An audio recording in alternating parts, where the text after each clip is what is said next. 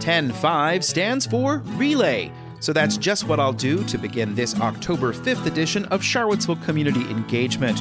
According to one source for dubious holidays, today is National Be Nice Day, and perhaps you might do something to also commemorate World Teachers Day.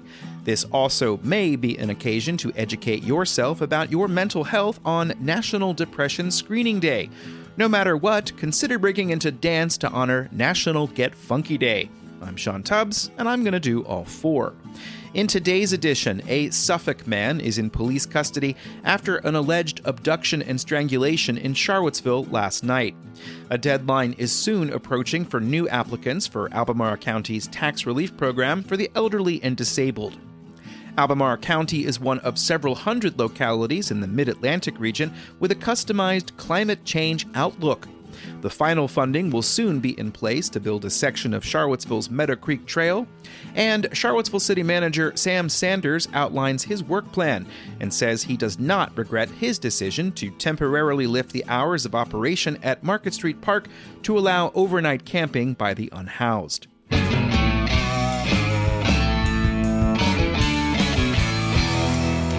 In today's first shout-out, this week is Digital Inclusion Week, and Ting is proud to join the Regional Digital Equity Coalition partners in working to address barriers to digital equity. With so much of our lives online, access and affordability to the internet is crucial. To make connections, the coalition is distributing Wi-Fi hotspots, providing digital skills training, handing out laptops and tablets, and coordinating the development of a digital equity plan. For their part, Ting is offering premium 1 gigabit fiber internet at no cost for local residents who qualify through the Affordable Connectivity Program, or ACP. That's one of Ting's offerings to not throttle internet speed for low-cost customers and to genuinely have a notable positive impact on the community for those who need it most. You can visit their frequently asked questions in a link in the newsletter to learn more.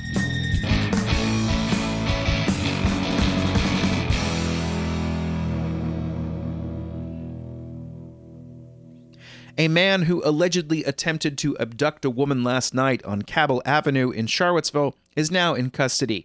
James Robert Allen of Suffolk has been arrested after a 15-hour search. Here's Charlottesville Police Chief Michael Kochis.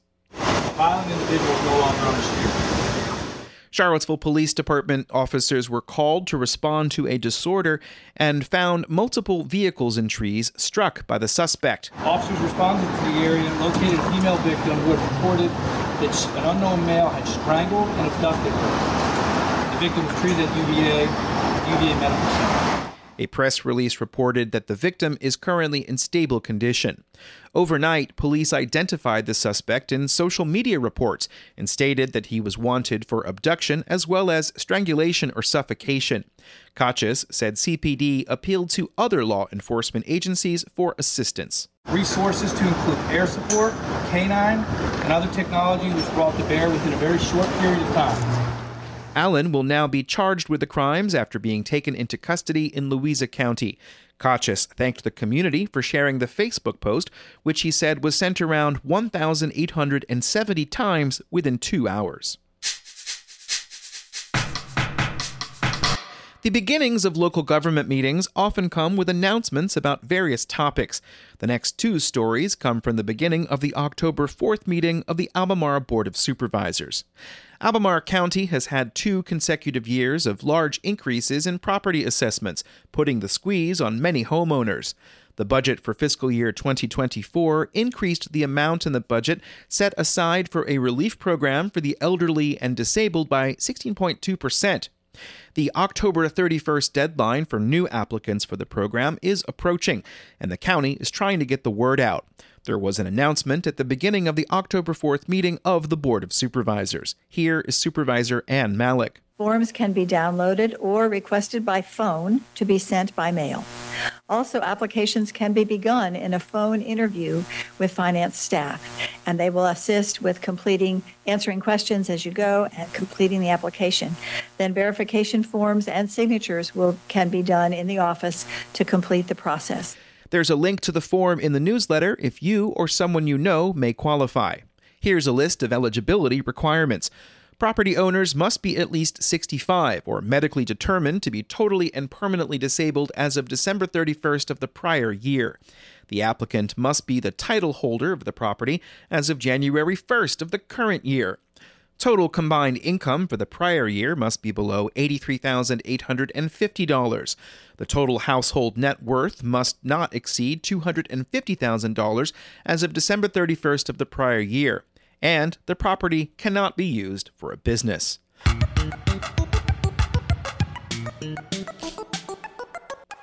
How has a changing climate affected individual jurisdictions on this country's East Coast?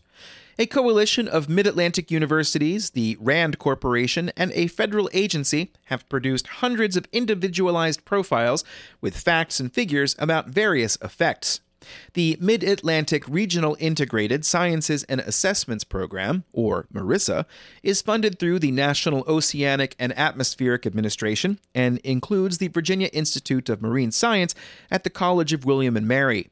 In 2022, the MARISA group unveiled profiles for communities in Delaware, Maryland, Pennsylvania, Virginia, and Washington, D.C. Here's a section from the profile for Albemarle County. On average, Albemarle County sees 4 days per year in excess of 95 degrees Fahrenheit. Within the next 50 years, Albemarle County can expect a yearly average of 26 to 48 days above 95 degrees Fahrenheit, with associated increases in cooling costs, reduced air quality, and heat-related illnesses. Supervisor Diantha McKeel passed out the profile for Albemarle to her colleagues on the Board of Supervisors, including Samuel Miller District Supervisor Jim Andrews. I find it a really nicely put together summary of the effects of shifting seasons, changing temperature patterns, changing rainfall patterns. And to go along with that, if you go to engage.albemarle.org, you'll find a request to share your extreme weather-related experiences. The link for that survey is in a link in the newsletter. There are similarities between all of the various MARISA community climate profiles, but here's one unique detail given for the center of the metropolitan statistical area. Charlottesville's summers are getting hotter, and this is intensified by the heat island effect.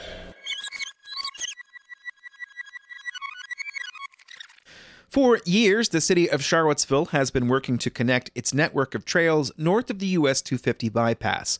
On Monday, Charlottesville City Council held the first reading of $800,000 in funds from the Virginia Department of Transportation through their Transportation Alternatives Program. Here's Chris Jenzik with the city's Parks and Recreation Department. We have been working on constructing a trail from Greenbrier Park over to Mickey Drive. This is a large chunk of that trail system. The Virginia Department of Conservation and Recreation has also contributed funds, as have city taxpayers. Jenzik said VDOT contributed this amount of funds in order to get the project completed. So it's $800,000 more money to put into this large two bridges and trails that connect that whole system behind Seminole Square up to Virginia Institute of Autism and over to Greenbrier Park. Jenzik said design and engineering needs to be completed for the project, and he said the project should go to bid in the near future. This project was called for in the Meadow Creek Valley Master Plan adopted by Council in 2013. A copy of that plan is available on the website of the Greenbrier Neighborhood Association.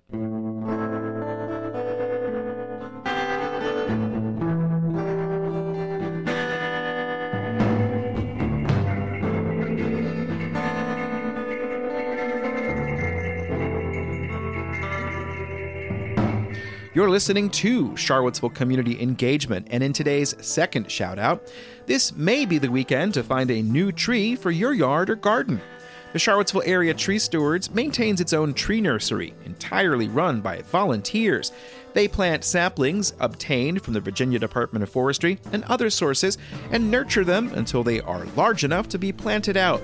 This Saturday, the Charlottesville Area Tree Stewards will hold their latest sale from 10 a.m. to noon at the Virginia Department of Forestry at 900 Natural Resources Drive. They concentrate on native trees, some of which are hard to find from commercial sources. They will have large trees from bald cypress to white pine, medium trees from Allegheny serviceberry to white cedar, and shrubbery from arrowhead viburnum to winterberry.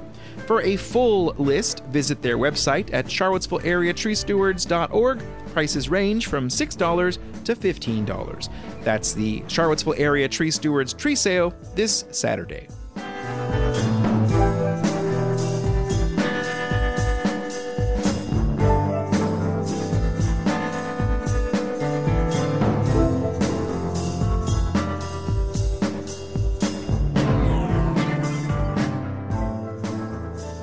If civic affairs in Charlottesville can be likened to a game of chess, one of the most important pieces is the city manager. Sam Sanders has been in the position for 2 months after a string of interim managers, those who didn't make it a year, and one person who never even showed up. Here is Sanders at the October 2nd meeting of City Council. In July, when Council identified me as the choice to serve as the next city manager, I made a few observations about Charlottesville that I think are important for me to restate tonight. Charlottesville is consistently punching above its weight class. That makes us exceptional when comparing efforts to cities 3 and 10 times our size. I noted that we are striving to make a difference in the lives of all of our residents, and I'm emphasizing all. I acknowledge that we absolutely do have two life experiences in our city, and we must continue to bridge that divide. Sanders said his decision to lift closing hours in Market Street Park on September 20th was not done under duress, and that he consulted Charlottesville Police Chief Michael Kochis before making that move. I actually made the decision to protect our officers and the unhoused. I did not want to subject any of them to any additional interaction that could go terribly wrong. And I wanted to give our chief the opportunity to fully assess the situation, which has now been done. For information on that, take a look at the story about the press conference that Chief Kochis had last week. Sanders called the situation in Market Street Park uncomfortable, untenable, and unsustaining, and understands that many are disappointed. He's received a lot of angry messages. I've been told to tell people to get out of the park. Give us our park back. I don't care where they go. You are focused on the wrong thing. Sanders says it will take the whole community to solve the problem of homelessness. I understand that we have never had a comprehensive plan for addressing homelessness. I now commit to seeing that one gets built. Sanders said he's heard frustration from staff about initiatives that were laid out but never implemented. He said he's heard criticism from the unhoused about the various providers of support services. And while I don't believe everything that I hear, I want to take those concerns to those individuals, and I want to talk to them about them, and let's figure out how to fix that, and that's how to continue to focus on continuing to help the people who need them. City Councilor Michael Payne said he's received many emails from people asking for Sanders to be disciplined for his action. And I want to say affirmatively, we are not going to do that. After that, Sanders presented a work plan to guide what he'll do between his hiring and the end of July 2024. He said it will be tied to the City Council's strategic plan with frequent updates on metrics. Council adopted 9 strategic outcome areas and a commitment to JEDI, Justice, Equity, Diversity, and Inclusion. The work plan lays out specific actions that will be taken in each of the 10 areas. Under Justice, Equity, Diversity, and Inclusion is an action item to implement critical community-based interventions. That's Marcus Alert, Alternative Response Team, opioid abatement. These are big things. We got information from the state that doesn't tell us exactly how to do those things. We have to figure those things out. The plan also shows who will be responsible for each action item. The interim plan for the Marcus Alert system will be overseen by Deputy City Manager Ashley Marshall and the Human Services Director. The Alternative Response Team work will be overseen by Chief Kochis and the Social Services Director. The opioid abatement plan will be worked on by Fire Chief Michael Thomas, the Human Rights Director, and the Director of the Police Civilian Review Board. When you, the community, take a look at it, then ultimately I hope that you will find that everything that we've been talking about is there in some form or fashion. One item on the plan is the development of a homeless intervention strategy. Sanders said the phenomenon is the #1 problem facing local governments across the United States. I've identified an internal work group, and I've asked Ashley Marshall to lead that effort because I think it's important for us to make sure that we can go where we need to go on that issue. And that means we have to go deep. There's a lot to be done. Sanders said the strategy will have short-term, medium-term, and long-term action items. And Market Street Park has consumed the conversation, but it's not really the short term. It really isn't. There's some real serious short-term things that need to be done.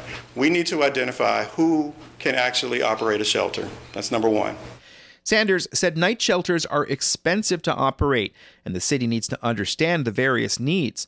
One midterm action is to identify a space. But I'm not running to do that at this moment because I don't know how big that facility needs to be. And I don't know if it's 1, 2, or 3 facilities, because in the population, there are differences amongst what the issues are, and we need to address them. Sanders said Albemarle County will be the regional partner because he does not believe outlying counties will provide support. Already, the two localities funded extension of the overnight shelter at the former Red Carpet Inn until it was time to move on, with 2 new facilities on that site that will be run by Virginia Supportive Housing and the Piedmont Housing Alliance. There is no quick fix. There's no simple answer. There's no easy solution. It is going to be painful. The community has to appreciate that. It is going to hurt to be able to deal with this in more ways than one. Sanders concluded his remarks by stating that the closing time of Market Street Park will be restored in the future, and the current situation is temporary. One task underway at the moment is to determine if Pachem can begin their season earlier than usual.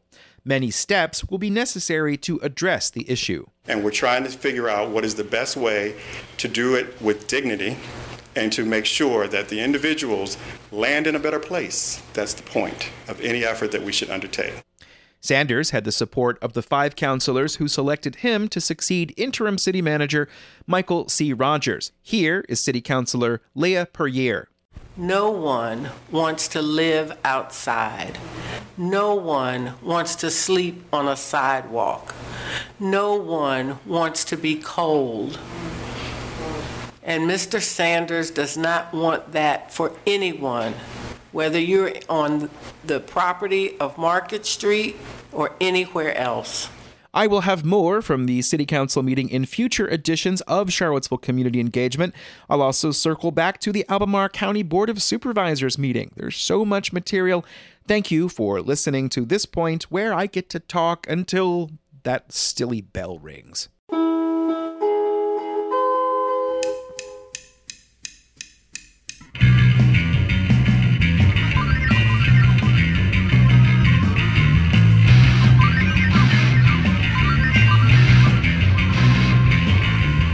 Today's edition is more like the kind of newsletter I would have put together in 2006 when I was briefly news director at WNRN.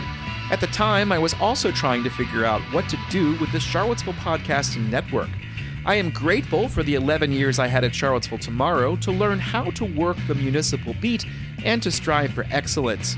Now, I've been at this work as an independent journalist for over 3 years, implementing a vision I've been developing for providing information about local government, rooted as a local myself. While this is a business, this subject matter is what I deeply care about and why I'm dedicated to working as hard as I can. This is how I get funky. All I ask is that you consider a paid subscription, and if you decide not to, at least share the work with someone else. My hope is to keep going until I can grow to a point where this is a daily publication 7 days a week. And if science ever discovers an 8th day, I likely still won't rest.